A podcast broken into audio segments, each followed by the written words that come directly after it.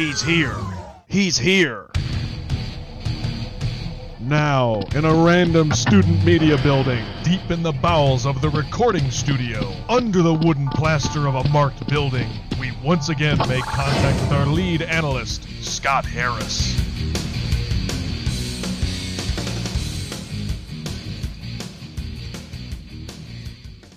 Hey, hey, hey, people! Scott here, coming back you at you now uh, on another episode of Capital Hill Landscaping with Scotty. Today is November 30th.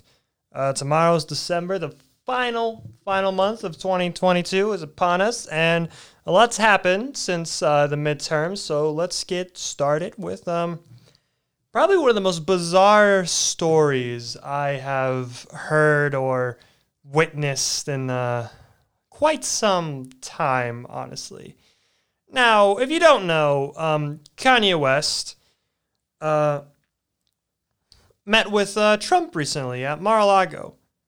Uh, what's interesting is that um, his entourage that accompanied him was none other but uh, Milo Yiannopoulos.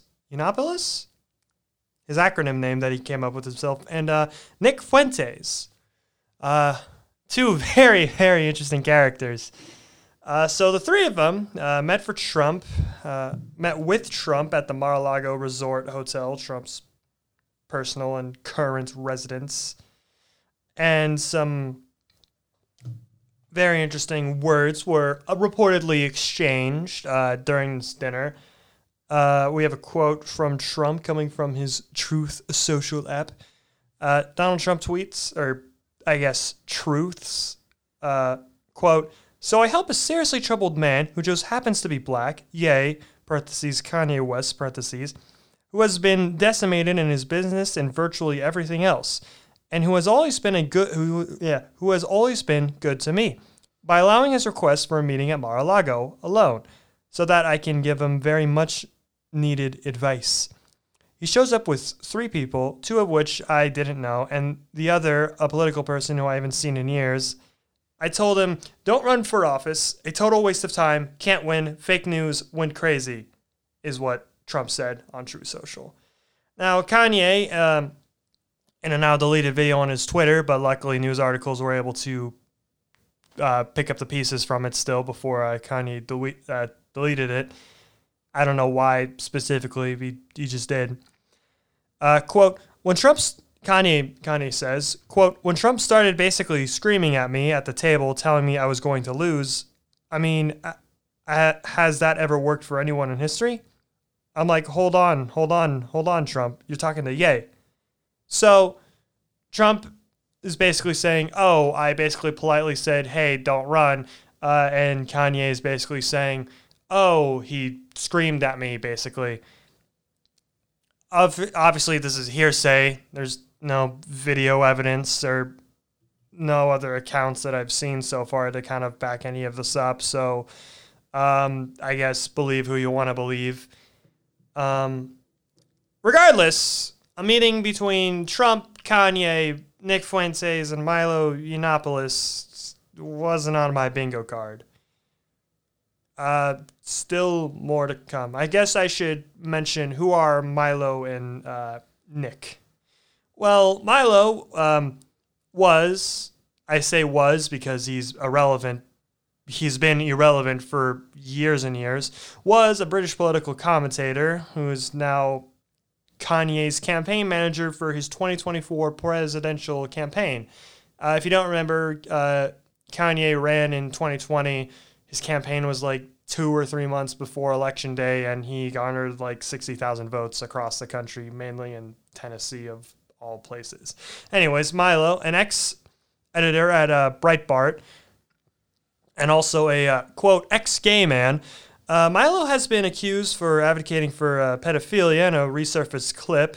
Uh, he quit Breitbart and lost his uh, speaking spot at CPAC, the Conservative Political Action Conference. Basically, when that video surfaced, his career went down and he basically lost everything and is now, well, he was irrelevant. I, he was very prominent in like 2015, 2016, and 2017. And then like I heard nothing about him like after the video but the thing is, the video resurfaced in like 2019, and like he he fell off kind of before that in terms of relevancy, and now he's Kanye's campaign manager. So I don't know how that's gonna work or look or uh, whatever. And then Nick Fuentes is the host of America First. He's a self-identified incel, uh, incel, involuntary celibate, or yeah, involuntary celibate. It's the reverse. It's basically, how do I put this in? How do I explain this? Uh, good for viewers. Um, so it's the opposite of being celibate, which is to choose a life of uh, no sex, basically. Uh, involuntary celibate is basically someone who doesn't or can't or like can't even get a date, basically. But he's a self-identified incel, and um, he's now Kanye's communication lead or expert. He has access to his Twitter account even. Uh, Nick Fuentes, he attended January 6th. He also attended Charlottesville back in 2018. He was banned off of YouTube in 2020. Uh, he's the host of AFPAC, which is America First Political Action Conference, the rival uh, CPAC. Uh, he's very, in terms of his relevancy, he's maintained in sort of within what it would be his sphere because there's people who blindly worship and follow him obviously like everybody every political figure or whatever or just every popular person in general has their own their own ride or die uh, core fan base that will never desert them no matter what they say or whatnot. Uh, but in terms of what his associated circle would be, or the people you think would like him, uh, don't like him, and he's pretty hated within his own sphere, i.e., the far right. He's basically hated within. He's hated within the far right, and he's just despised. Uh, funnily enough, well, actually, fun. I remember hearing this clip a while back, uh, but this clip was played on uh, national television on uh, Jimmy Kimmel, actually, of all places. Uh, his infamous, really, one of the most interesting things he said, because he's a very, like, he's a Holocaust denier. He's a very, he wants a Catholic theocracy state, basically, uh, like a totalitarian state. it's he's a very perplexing individual. Like I can't I can't really describe him into words. You would have to basically do like a deep dive or go down his rabbit hole anyway if you want to, because he's such a oddball of a character. His most famous quote that he gets is he said once on stream, uh, "Having sex with women is gay." That's an actual quote from him. Um, he's very odd. I, I don't understand this man at all. Um, and that quote was uh, played last night on Jimmy Kimmel, or two nights ago, I should say, all over national television. And now he is uh, in charge of uh, Kanye's Twitter, or at least has access to it. Uh, anyway, quite the interesting trifecta of characters, if anything. I, I don't understand. I don't see. I don't see exactly where uh, this is going. How is it gonna end up? Um, all I know is that the fallout from this meeting, whether you believe who said what or what, um, it doesn't matter because basically all of Trump's em- enemies has like massive amounts of ammunition they can use against him now. Why? Well, he met with Nick Fuentes. Regardless, Kanye said uh, Trump's called Nick Fuentes impressive. Trump said he doesn't know if Nick Fuentes at all. Believe who you want to believe. Regardless, he had dinner with a Holocaust denier. So obviously, everyone who hates Trump is going to use that against him, and it's tanking his numbers even more. Well, that's I shouldn't say tanking. His name, his numbers were already tanking. This is basically salt on the wound on the whatever Trump campaign that has barely started that was announced 15 days ago. Um, if anything, this dinner, say, let's put this out in a hypothetical situation, I would have, I would not doubt for a single second, say, Trump and DeSantis are debating for the primary. DeSantis brings this up as a negative criticism against Trump. Like, I do not doubt that for a second that he would not use this dinner. No matter what they even talked about or who wasn't, I should say who was involved, whatever they talked about or what was the interaction, it doesn't matter. It's just kind of a guilt by association and the moderate wing of the Geo of the Republican Party basically has further ammunition to try to dump Trump per se. No matter what, everybody everybody lost from this meeting. Like it's it's down the toilet, honestly, everybody. Now I want to talk about the perplexing notion of the Yeezy 2024 campaign, Kanye, the Kanye tickets to the presidency. It's off to a rocky start obviously, barring, not barring, basically everything I've said up to this point. He's got a Holocaust denier, America First dude on his Twitter. He's got Milo Yiannopoulos, the character, managing his campaign. Um, so, what would be the full ramifications on election day? Well, obviously, Kanye is a ticket splitter with absolutely zero chance to win. What I mean by this is that he would only take votes from people who are center or right of center in terms of he would he would split the vote further than what the libertarians already get from Republicans. That's the best way I can put it like keep in mind in like a last ditch campaign that he had in 2020 he got 60,000 votes. 60,000 votes wherever they may be can change the outcome of an election. Joe Biden won by 50,000 votes in key areas in terms of the electoral college and all that jazz. Like say even if Kanye he probably wouldn't but say he wins a single state that is huge that would throw off the entire balance of everything. Is he going to win an entire state? Probably not. Is he going to definitely have an influence on the election? Yeah, he will. He'll have the same amount of influence that a, liber- a libertarian candidate has every election year, which is just take more votes from the Republicans. Now, if anything, a Kanye ticket basically strengthens a Democrat's chances of winning, barring some massive scandal and horrible incident and whatnot. We haven't had a recession yet. Biden's got a few years before he can make it out of that. Um, some interesting, I made some scenarios. These are likely, probably, because Kanye, he was dead set on running in 2020. He's probably going to get it make it to the end in 2024. He's going to be on the ballot for all 50 states in 2024. So my prediction is no matter what the scenario is, the Democrats have a chance between 45 and 55% of the vote.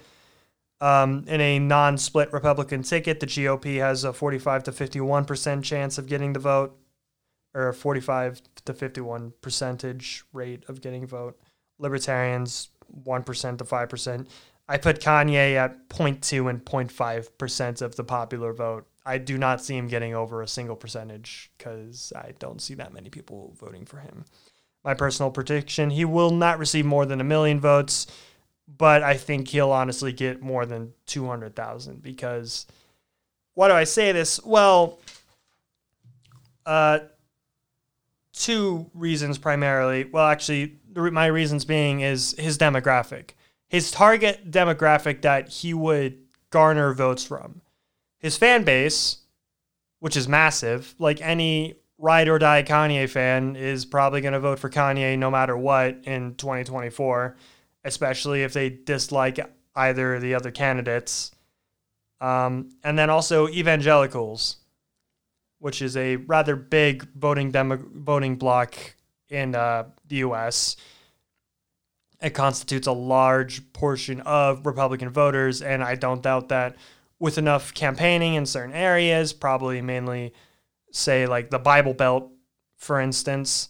Uh, if Kanye primarily focused on campaigning, if he decides to campaign very much at all, and like say the Bible Belt, he could probably garner a lot of, not a lot, but at least like a bit of the evangelical vote because most of the time it goes Republican, like overwhelmingly. So uh, the only Christian denomination that votes either somewhat or majority Democrat, not really, but the biggest like Christian voting block for Democrats would be Catholics. They don't get the majority, but they still get like a large part of it. But it's a significant amount as well. Anyways, um, Kanye, his campaign, if I'm I'm I'm just purely going off of his previous campaign in 2020 and what his policies were, uh, is basically a very biblically centered policy. Uh, it's more biblically centered than, say, Trump or DeSantis. He basically relates every and all issue, he connects it to the Bible, and then that his interpretation of, say, specific scripture will influence what his policy is for each specific issue. So, will we have? So, here's what's interesting we're going to have a four way race with three right wing candidates, technically four, but however you want to look at it. Basically, a Republican, a Libertarian, and an Independent that's going to take Republican vote. Sorry, hit the mic. That's going to take Republican votes. Now, we split that four ways because you got to keep in mind there's the very possibility, there's a very easy, big possibility. If DeSantis runs, he wins the GOP nomination. Trump is going to throw a tantrum and decide to run third party and pull a 1912 and give the Democrats the largest electoral victory margin they've probably had since LBJ. Like, realistically. Regardless, uh, Democrats' uh, chances in 2024 was looking up. After all, it's winner take all in the Electoral College. So we'll see. All right, back to some more interesting news. It's Rumble in Dixieland, specifically Georgia. The Georgia Senate race is in six days, everybody. Six, count them, six days. We shall know in six days whether uh, the Democrats have increased their Senate lead or if the Republicans will still have the Joe Manchin in their pocket. Or not really pocket, but as an ace up their sleeve.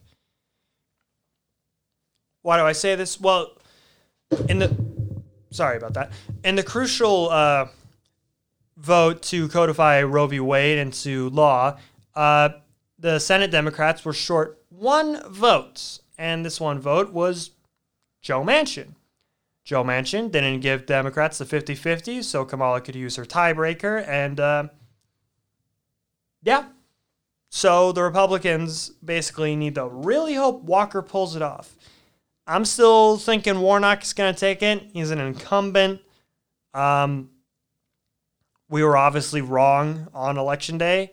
He actually won on election day, but didn't get the uh, 50% margin, so went to a runoff.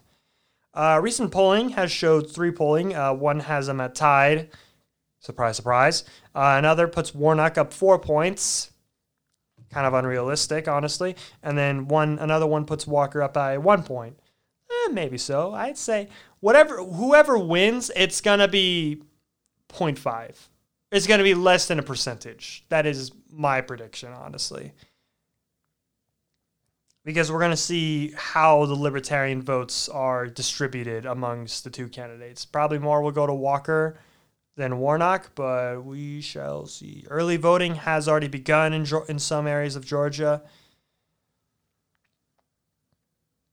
It's uh, important to note that in the next election, uh, Joe Manchin, conservative Democrat repping West Virginia, will be up for reelection, along with the 2024 Senate races are looking increasingly leaning towards Democrat. Most of them are going to be in the Northeast, including Pennsylvania. So that will be quite the interesting battle. Um, hopefully, not really. I shouldn't say hopefully. For Republicans, they should be hoping to actually, you know, win the Senate. They didn't at all. Um, so they basically get another do over. Um, it's very early to call, after all. We just had an election. But speaking of those election results, as I mentioned on the last show, the House has been, I believe I called it or said Republicans took the House, in which they are they have control of the House now, or they're going to anyway.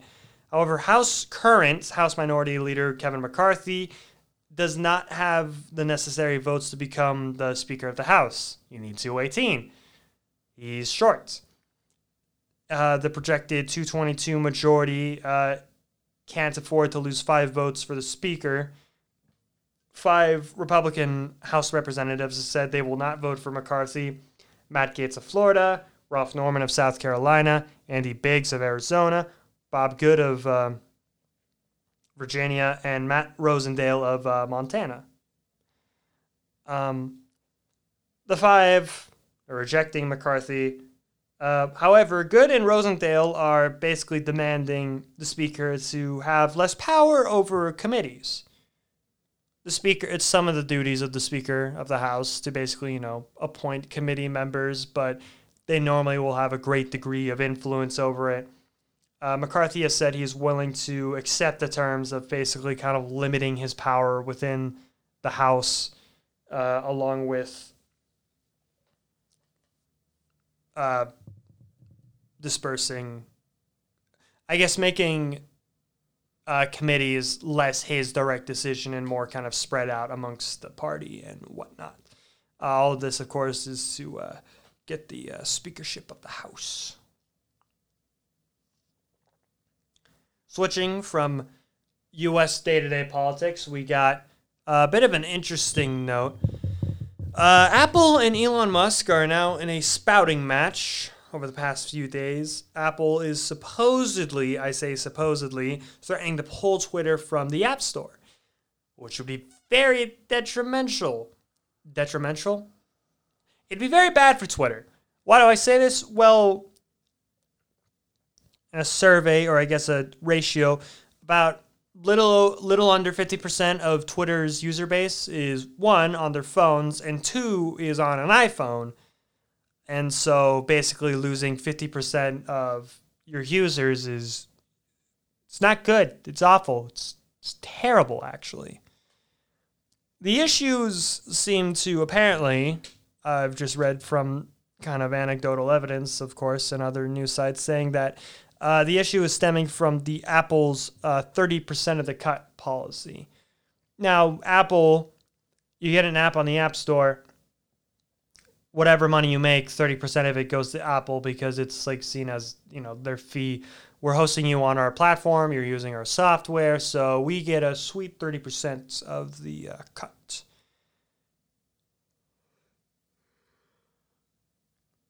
The Apple take of being 30% from what I've seen is Elon says, "Oh, it's way too high." Now, I want to keep it you got to keep in mind. This is after Twitter has lost lots of advertisers. Uh, their, their revenue is apparently down by 49%. Sheesh. Not good, especially if you're trying to make uh, profit. It's a big business, after all. It's one of the largest social media apps in the country. Uh, bottom line is it's looking quite red for Elon when it comes to the uh, Twitterverse and whatever shenanigans he's uh, up to currently over there. Now, we have a very important story that's been developing. We had some early developments uh, today um, but we got to give some further uh, context back. So, about several months ago, uh, there was a rail strike that seemed pretty imminent. If you don't know, a lot of goods, food, commercial goods are shipped by uh, rail over the U.S. You know, trains. I know they still exist. Um, can you believe it? But there was a deal cut that prevented the strike. However, uh, another strike is uh, being threatened as there was a deal reached. However, it's not substantial to the workers and it's only substantial to the union bosses. So now there appears to be a disconnect between the rail workers themselves and the leaders of the unions. Now, the Biden admin brokering a deal to make sure, you know, the country basically doesn't shut down uh, is striking a basically a quick end deal with the rail boss, the union bosses to make sure uh, nothing shuts down at all. Surprise, surprise. Actually, very much surprising. Uh, Senator Marco Rubio of Florida has voiced his support for the rail workers, saying that he will basically vote no on any deal to come about. Um, now, why is this prominent? Well, you have to keep in mind this is Senator Marco Rubio. He's a Republican. The left, uh, Twitter leftists basically saw this as something completely out of left field. Um, I saw today quite a bit of mocking of the so-called pro-union president that uh, Biden is, and saying that he's basically being outclassed by Marco Rubio, who to the Twitter leftists seemed like the last person to come out and support the rail workers and union leaders. Now this this whole fiasco basically has uh, damaged Biden's approval with the progressive and leftist wing of the Democrat Party, or just progressive and progressives and leftist in general.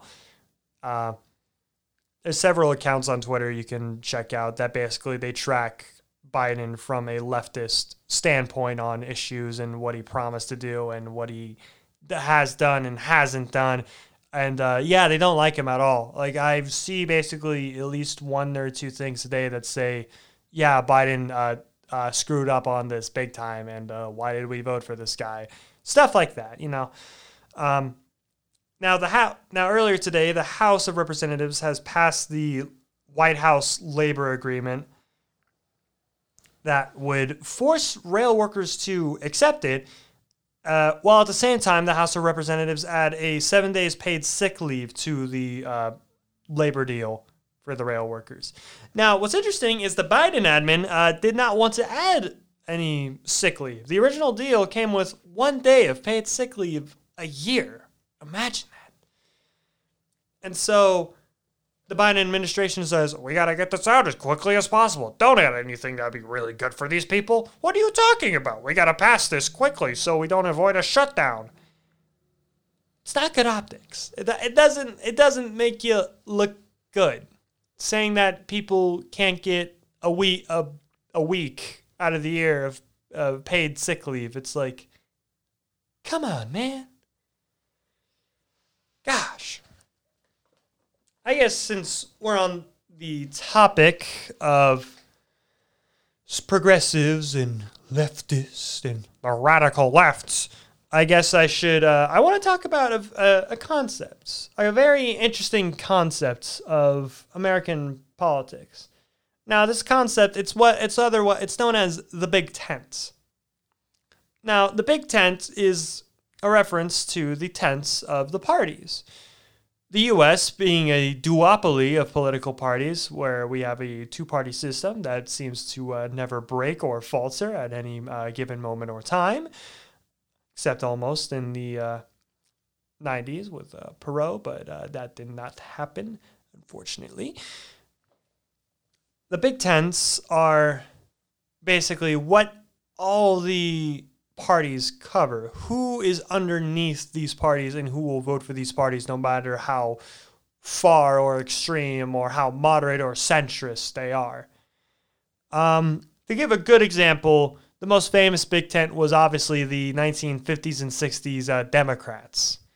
Uh, the party, the, the Democrat Party of uh, Lyndon B. Johnson and uh, John F. Kennedy. Now, this Democrat Party at the time consisted of socialists, liberals, and uh, Dixiecrats, aka segregationists. Uh, that these three groups basically combined carried both uh, presidents Kennedy and uh, Johnson uh, in 60 and 64. Post civil rights, however, or post civil rights act, however, the the Dixiecrats being pre alienated since they a lot of northern Democrats voted in favor of the Civil Rights Act, uh, basically uh, turned to the Republicans, who were more culturally aligned with them. Am I saying directly supporting supportive segregation? No, I'm talking more like traditional values and stuff like that.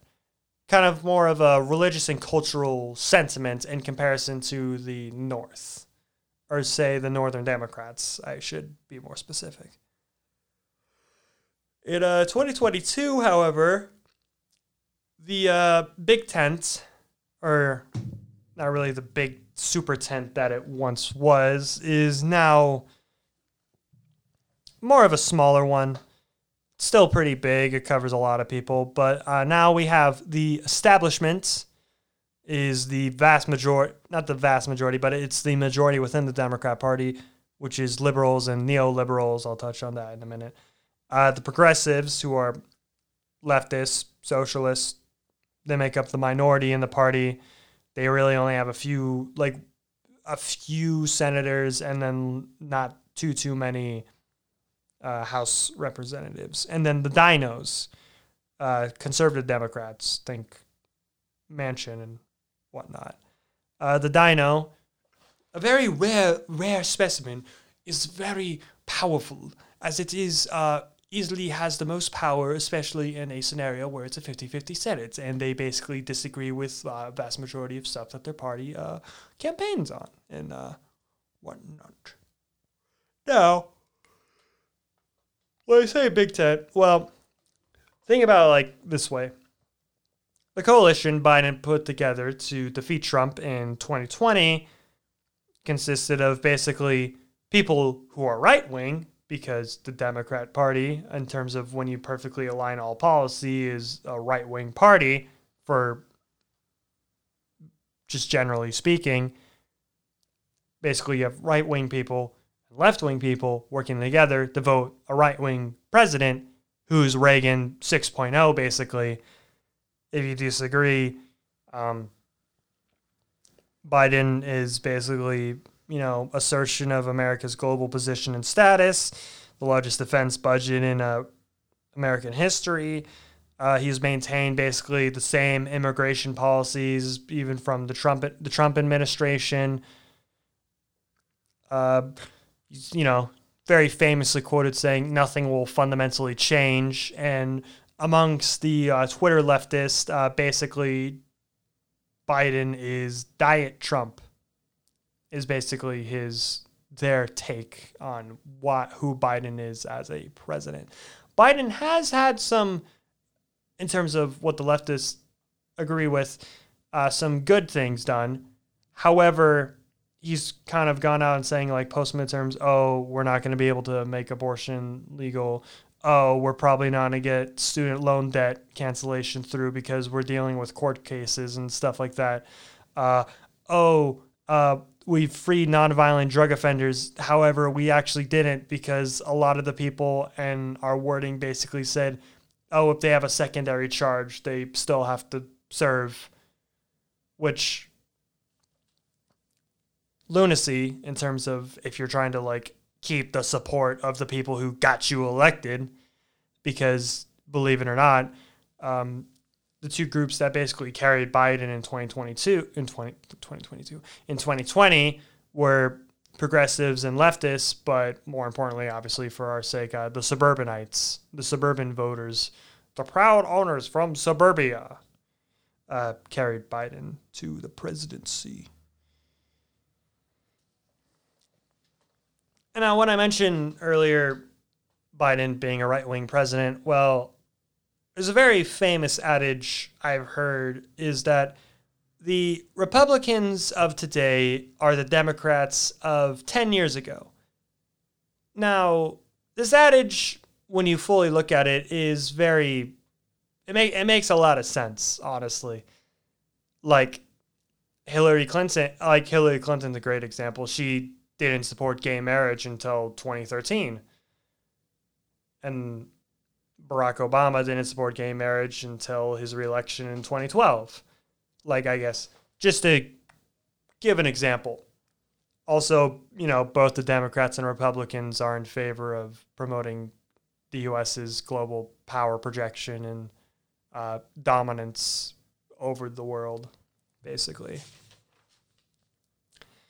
I guess uh, a little little brief break from politics. Now some excitement, some patriotism. USA, USA, USA. The USA has advanced to the knockout round of the World Cup and will play the Dutch uh, later this week. Uh, three on December third, 7 a.m. If you're on the West Coast, woo! You have to get up at six. Uh, USA had a pretty good record. I say good for, I guess, I don't know, football standards. I'm not an expert on the sport, obviously. Um, getting a draw with Wales and getting a very up, getting, what they didn't win, but it was basically an upset, basically an upset draw against England, which is one of the best teams in the world, and then a zero to one score against uh, Iran, Iran. Very good games, very good games. England has also advanced to the next round, but will probably not uh, play the U.S. depending on who advances and uh, whatnots. Because say the English have to beat the French. I say beat. Obviously, anything could happen. This is sports we're talking about. Their upsets are common. Saudi Arabia beat Argentina. They beat Messi. Now every player in, Arge- in Saudi Arabia, that every player from the Saudi Arabia national team is getting a Rolls Royce and a national holiday. Go them. However, uh, if the U.S. beats the Netherlands, we the U.S. then has to play Argentina. Like I said, Argentina, one of the best teams in the world. However, we did get an upset with England, so anything is possible. I wouldn't I wouldn't doubt if they could if they couldn't do it, but hey, we'll see. Now, I bring up the World Cup.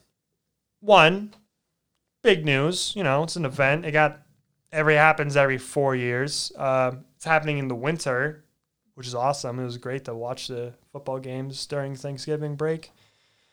But I mention it because um, the U.S.'s uh, current victory, or I guess draw draw win, has basically created a uh, sense of patriotism and unity that has not been seen uh, for many, many years. Uh, specifically, the game with England saw many otherwise anti-U.S. people and/or Twitter accounts basically uh, fully support the U.S. during the World Cup. I don't know. It's a very interesting reigniting of patriotism that's not really commonly seen, specifically on on online spaces. Like many people, many famous and prominent accounts were basically uh, clowning the English after we uh, drawed with them during uh, the World Cup game. So yeah, um, next game December third against the Dutch Van de Visch, Van de Misch, yeah.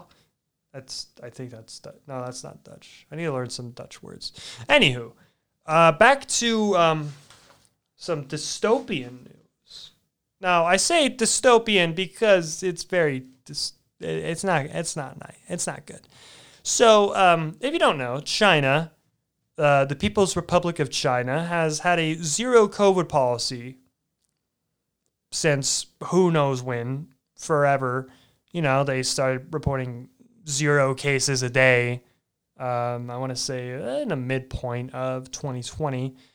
However, the zero COVID policy has caused mass unrest amongst the population. People are furious. Uh, the extreme lockdowns and measures has caused uh, basically state enforced homelessness and quarantine across the entire country. China has been building like quarantine camps that can host hundreds of thousands of people on major highways. And China has also cracked down on the protest via restricting uh, communication. Apple, the company I mentioned earlier, who's in a bit of a spat with Elon Musk, Apple uh, has uh, blocked the AirDrop filter from Chinese iPhone users. It's uh, showcase this basically China has been basically blocked any form of communication amongst protesters, and so they were using AirDrop to uh, send information everywhere because I could be wrong, but I believe you can AirDrop 30, 20, 15 feet away or something along those lines. but uh, they restricted that, and it just goes to show that Apple Apple's loyalties are first to profit, and they have no um, moral shame or, uh, I guess, guilt for cooperating with the uh, communist China.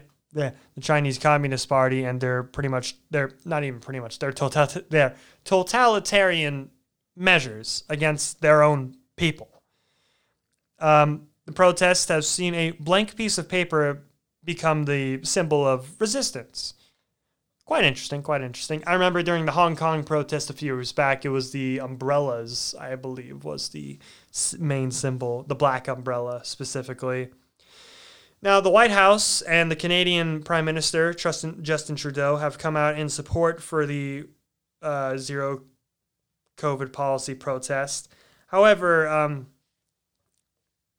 Prime Minister Trudeau has been called out for hypocrisy, mainly over his harsh crackdown over crackdown his over his harsh crackdown on the truckers' protests uh, over a over COVID. It was a COVID vaccine. It was a COVID vaccination policy. It was something to do with um, crossing the U.S. Canadian border, and now people are saying oh, you support these people's right to protest, but you don't support your own people's right to protest? Kind of just pointing that out. Uh, we shall see how Xi Jinping responds. It's actually interesting. Uh, so Xi Jinping has is in his third term as leader of China, which has not happened since Mao Zedong. Uh, he's basically made it so you know he can be president for life. Uh, but we shall see if these protests continue to grow and grow. Could the communists uh, lose the mandate of heaven? That is very much a history reference, if you know. I guess I'll explain that a little bit.